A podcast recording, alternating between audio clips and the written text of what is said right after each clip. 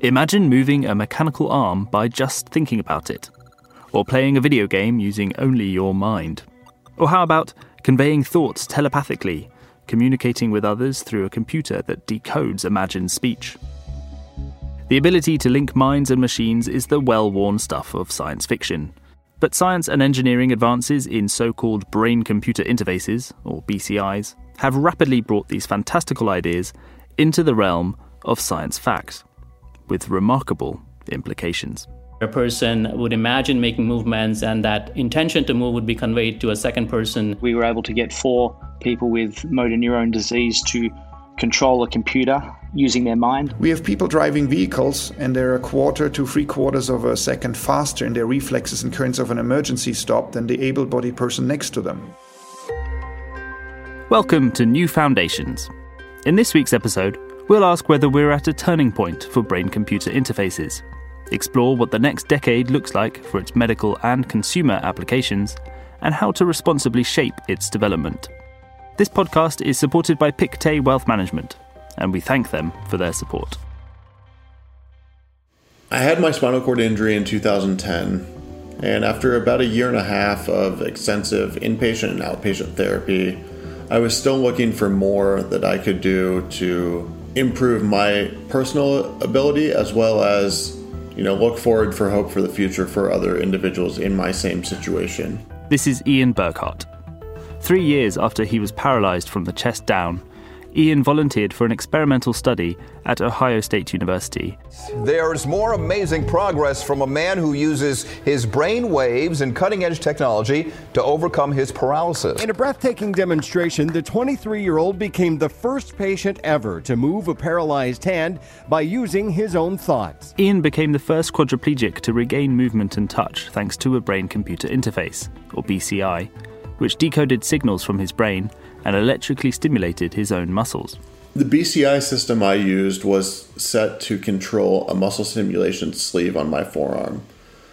So essentially there was a small implant that was placed on the surface of my brain in the motor cortex that was able to detect signals when I was thinking about moving a particular portion of my hand or arm. When I would think about moving an individual finger or my hand altogether, they could map that signal to the muscle stimulation sleeve for the intended movement. So I would think about opening my hand, and that would trigger the muscle stimulation pattern to actually open my hand. So this essentially was bypassing the damaged spinal cord by using a brain-computer interface to process all that information. Ian Burkhart is now creating a BCI user-led community, the BCI Pioneers Coalition, to support and promote discussion among current patients and potential patients in this fledgling field of research. It really is a very beneficial field in the sense that most people are able to get a lot of use out of it, with the caveat that most of these individuals are not using the devices at home in their lives to do things outside of the research. Everything right now is really focused around the research questions and solving that, so we can learn more and more about how to translate these devices. But there are some individuals who have been able to use them independently at home to, be able to control a computer and control a mouse cursor, so you can play video games, you can draw art, you can do anything that you're using a computer mouse for right now. And most of the individuals that I've spoken with have been able to really gain a lot of use out of these types of technologies, whether that be in the clinic or in the home. And I think it's really just going to catch wildfire once it gets to be something that more and more people are using at home and outside of these clinical trials, so they can really push the boundaries as far as what they want the technology to be used for. Healthcare companies and startups are pushing BCIs as part of a wider boom in advanced health tech. Currently, the focus is mostly on providing additional supportive technologies for people with disabilities, such as restoring function to those that have experienced paralysis as a result of spinal cord injuries or neurodegenerative disease. Ian Burkhart's implant was developed with BlackRock Neurotech, Today, around the world, 36 people have an implanted brain-computer interface. 32 of them use BlackRock's technology. Florian Solzbacher is the co-founder, executive chairman and president of BlackRock Neurotech and a professor and chair at the Department of Electrical and Computer Engineering at the University of Utah. He explains how the technology works. What we do is more like the electron microscope, where you can go down to almost, an atomic level, see all the individual cells, record from them, and then from the ground up build those signals. In practice, what does it mean? That we can tap into those functions that are intuitively there. When I talk, when I move my hand, when I grab my phone, those signals are encoded in my brain. We can tap into all those fundamental signals, the basic data that is there, decode that, and then all the patient has to do is, for example, reach out to grab for this. Of course, their arm is no longer connected to the nervous system, so it won't work. In their head, the signal is still the same. We can restore that. So they can intuitively, very quickly do that. For example, in the thought to text, the patient imagines handwriting. Any character, any symbol that they could imagine writing can be clearly decoded and very quickly with high precision. So the people that are the pioneers in the current ongoing chronic research studies are doing all sorts of tasks, from controlling their computer at very high speed, converting thought to text at a pace that I can't keep up with on my cell phone when I use my thumb. So we're, at above 90 characters per minute, on a clear path to 150 and more with very high accuracy. They control robot arms to, manipulate things around in their environment to give them independence. So in the end, what you get is a tool that is very, very high performance and gives them, a wealth of capabilities that they didn't have before. The same on the sensory feedback side. So, we know where we need to kind of go to get the sense of touch for individual digits on the fingers, etc. So it's really quite fascinating to see that, and it's wonderful to be able to start giving that back. Nathan is moving this hand with his brain. And so when he was giving me a fist bump or shaking my hand, these are his own signals that he's sending out. But in addition, what's also very cool is that when I'm moving the hand, it is also sending signals to Nathan so that he is feeling me touching and pulling on this robotic arm.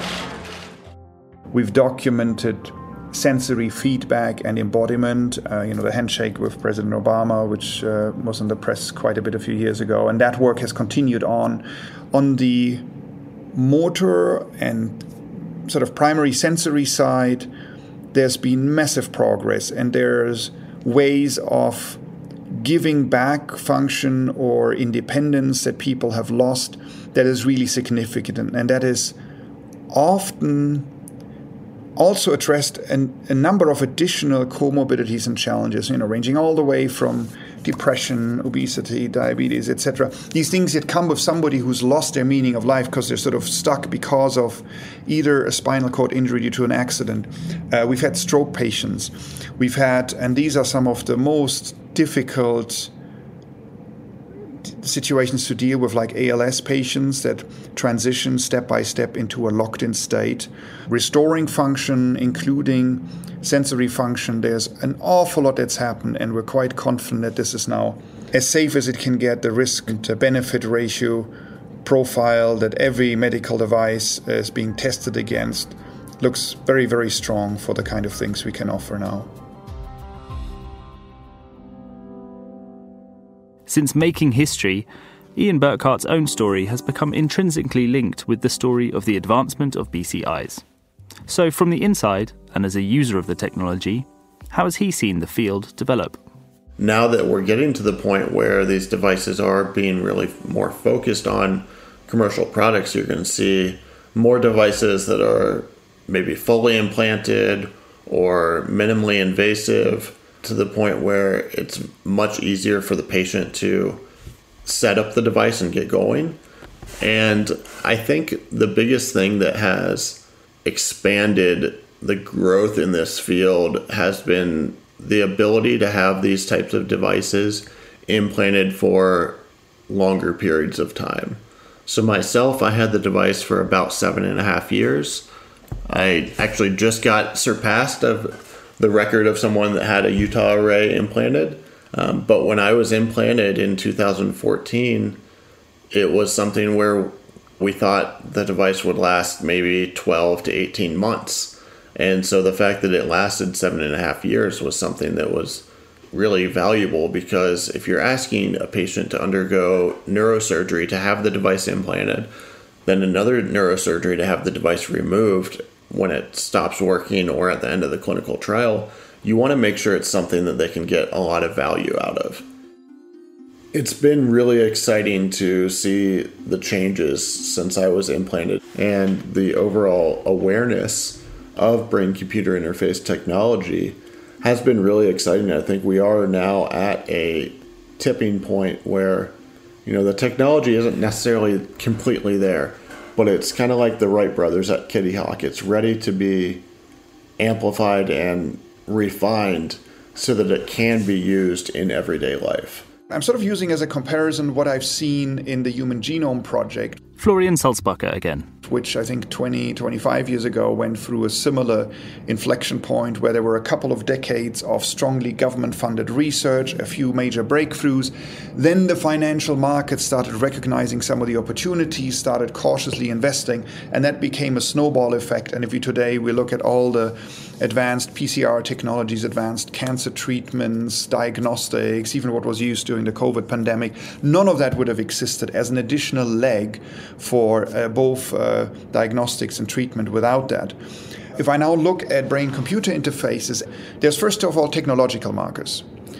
The number, frequency, and impact of first-in-human demonstrations of advances over the last 10 years has kept increasing, you know, from the first patients that document, well, actually there are signals that you can do something with it. Then the concern, will it function for longer? Oh, yes, it will. Can you do so? You know, we've kept adding capabilities, and the performance and the news of people having breakthroughs in that field, not only us, but overall, just keeps increasing, going faster and faster. That is often a clear indicator that we're getting to a point where this is really, really starting to take off. There have been significant advances in miniaturization. Recent years have really made jumps in AI and machine learning. The processing of these massive amounts of data is really important. And so things that when we started were big 19-inch rack-mounted systems, we've reduced to something that is sort of a chip the size of a thumbnail. The processing power that, you know, in terms of the post-processing happened and the algorithms have really made massive advances, which really allows us to do things that in the past would have taken weeks to figure out. And so we benefit from that. This podcast is supported by Pictet Wealth Management. Here, Adrian Brossard, Senior Healthcare Analyst at Pictet, puts advancements in BCIs in context with his view on the future of healthcare innovation. The biggest challenge for the healthcare sector is to improve medical outcomes while at the same time limiting costs. There are many remaining unmet medical needs, and the only way to answer them is through further investment in research and in technology. But at the same time, people are still facing out-of-pocket medical cost increases that have outpaced inflation by a factor of 5 to 6 times since the start of this millennium. Scientific and technological improvement are measured in decades, while the investment community mostly think in years. In that context, fields such as BCI or brain-computer interface are still closer to fundamental academic research than to mature technologies. The field has seen major technological advancement that justify more funding, either private or public, but it may be still decades away from bringing a profitable business model to market. There are other technologies that could deliver transformative changes for society within the next decade. For instance, applying AI to genomics has allowed for significant improvement in cancer screening testing, also known as liquid biopsies. The coming years will be spent building additional clinical data, improving test sensitivities, and navigating reimbursement hurdles. Yet society is close to having a simple way to screen for cancer at a molecular level using simple blood tests. This can have massive implications in terms of population health and cancer survival rates. That was Adrian Brossard of Pictet Wealth Management. When it comes to BCIs, there is one person who literally wrote the book on them nearly 10 years ago, and since has been a keen participant in the development of this technology. I'm Rajesh Rao. I'm a professor in the Computer Science and Engineering School at the University of Washington. I'm also the director of the Center for Neurotechnology. In the last 9 years, the field has advanced by leaps and bounds. So we're now starting a new trial for stroke patients. This is where we can use the technology to record and stimulate these bidirectional BCIs or these coprocessors for helping people that are unable to move, for example, using the technology that we're developing to generate plasticity or strengthening connections between areas of the brain that may have been weakened in terms of the connections between those areas due to stroke. And so we are excited about those more immediate applications, and we're starting to take steps towards these more targeted neurorehabilitation technologies for what we call engineering plasticity in the brain. The demonstrations that we're now seeing are, quite amazing in terms of being able to decode actual words from a limited vocabulary, but still being able to decode, speech, for example, imagine speech, also being able to communicate actual sentences and so on, besides the previous demonstrations, which involved controlling prosthetics and one's own arm through muscle stimulation. So I think we have seen rapid advances, similarly advances in the technology in terms of recording and stimulating the brain, including ways to record that were not possible about 10 years ago. So, for example, the stentrode using veins as a way to navigate and get to the brain and record. The company that we're talking about here is Synchron. They're developing a radically new way to insert BCIs within the brain. All the technology to date requires this invasive procedure of cutting open the skull and pushing electrodes through the brain. We now have a technology that can access all of these regions, but without the invasive surgery. This is Dr. Nicholas Opie, a biomedical engineer and the Chief Technology Officer and founder of Synchron. In 2021, the company became the first to receive FDA approval to conduct trials of a permanently implantable BCI. Their work is wholly focused on improving the lives of people with motor neuron disease. So we knew that the idea was feasible. What we wanted to address was how we can make it safer. And so to do so, instead of removing any of the skull or by touching the brain itself, we came up with a device called the stentrode, which is implanted through blood vessels in the brain, naturally occurring highway that reaches almost any areas of the brain and particularly has an area over the motor cortex, which controls movement, which is important for people with paralysis. So without having to do any invasive surgery, and in a procedure that's commonly practiced by interventionalists all around the world to remove blood clots from people who are having strokes, among other procedures, they can use this naturally occurring pathway to deliver our device to the motor cortex, where it's deployed through a very small catheter. It self-expands using a special material called nitinol to push itself against the vessel wall, so it keeps the blood vessel open and doesn't interrupt the blood flow. And because it's inside the vessel, it can still record the neural information underneath from the brain, but it doesn't touch the brain. And so it's invisible, and the brain doesn't have the same immune responses that other technologies might face. I think it's incredible how this field's been developing over the last decade. For us, we've completed a first-in-human trial in Australia. We completed that last year, where we were able to get 4 people with motor neuron disease to control a computer using their mind and using the stentrode that was inserted over their motor cortex. They were able to use the computer to perform activities of daily living, such as communication, emailing and texting and calling on the phone. They could do home shopping and home banking. And we're only really at the start of what this technology can do. I think for us, provided that it continues to work safely, which so far there have been no serious adverse events in any of the 5 participants we've implanted. If that continues to be the trend and we can continue to understand more about the brain signals and how we can allow people to use them to control external devices and assistive equipment, then I'm sure there's going to be many applications and many technologies that these people will be able to take advantage of. Rajesh Rao. In the longer term, we're also excited about applications that may go beyond medical applications, but these are applications such as brain-to-brain interfacing or brain-to-brain communication, something we worked on early on. So starting back in 2013 and 2014, we demonstrated the very first non-invasive brain-to-brain interface where a person would imagine making movements and that intention to move would be conveyed to a second person through magnetic stimulation of their motor part of their brain for controlling their hand. And so one person's intention was conveyed for the first time to another human in terms of both of them collaborating through a brain-to-brain interface to solve a problem, in this case, a video game that they were playing together. And more recently, we've connected three people together, again, using EEG or non-invasive scalp recording and transcranial magnetic stimulation, or TMS, as a way to, again, demonstrate that three people can together solve a task that neither one of them alone could solve. And so these are just examples or proof of concept of what could be possible in the future.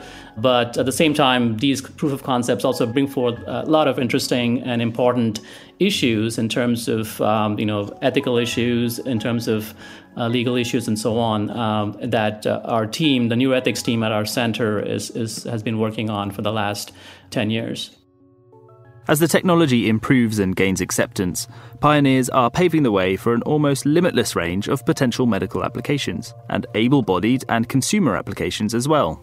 What's the path forward then, and what are the considerations as these technologies evolve? I think there's no stopping that the kind of technology, because of the enormous advantages it's going to confer to humanity in general, in terms of the way we've been augmenting ourselves with everything from cars and airplanes to augment our physical capabilities, all the way to our information capacities with smartphones and computers and so on. I regard brain-computer interfaces, these co-processors, and brain-to-brain interfaces as just, eventually another step towards augmenting the brain directly with further capacities. And so the technology is moving ahead, but we also have this responsibility to start talking about the potential, implications for other aspects of, human society. And I think this is something that academics, are well equipped to do, because we have been doing this for other kinds of technologies as well, including AI, and that's something that's happening now. And so,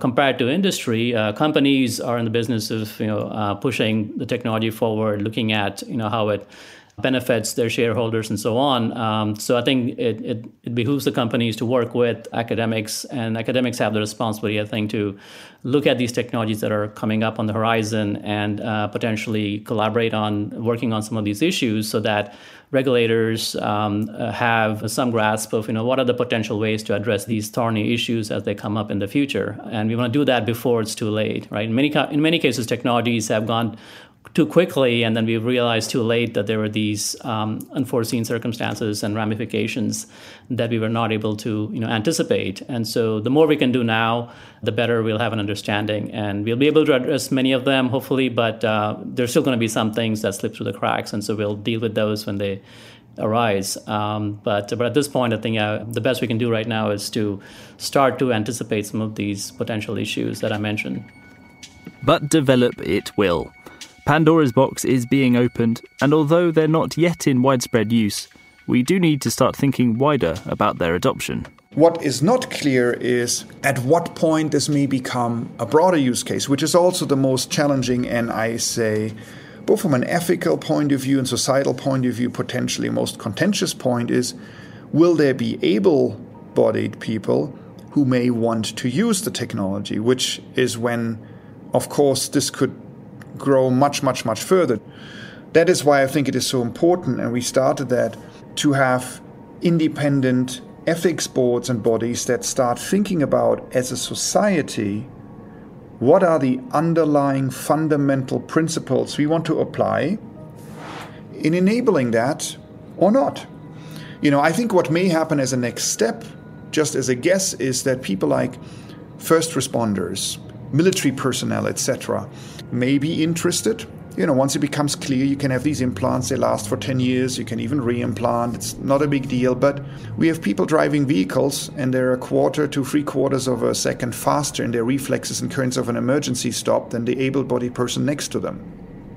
That is scary, but also really, really impressive. And from a safety point of view, wouldn't you want to have a situation where somebody can be safer and faster? And so I could very much imagine it's somebody, whatever, firefighter who's helping in the big blasts in California, or, as I said, military personnel that we keep sending all over the world, that there may not be people who say, you know what, if this keeps me safer, we're already using body armor, electronics, night vision goggles, all sorts of other things. And if it's safe, why not do that? These could potentially be first adopters, but that is very, very hard to tell. That is a question where whether as a society we're ready. And the big challenge there is, of course, that when people think about that, because it is such a complex topic, on the one hand, we can do marvelous things to help people that have lost function already. And when it goes to motor and sensory function, there's really massive advances and capabilities that really border on enhancement. As a society, however, we're then often driven also by the Hollywood-inspired fears of, my God, is somebody reading out my brain? That's the inner part of me. Do I actually want to share that? And no, I don't want people to sort of listen in. And the reality is we are very far away from that. While we can do really amazing things already, even the most advanced solutions, you know, are a few thousand channels. In research, we're working on devices now that go a few orders of magnitude beyond that.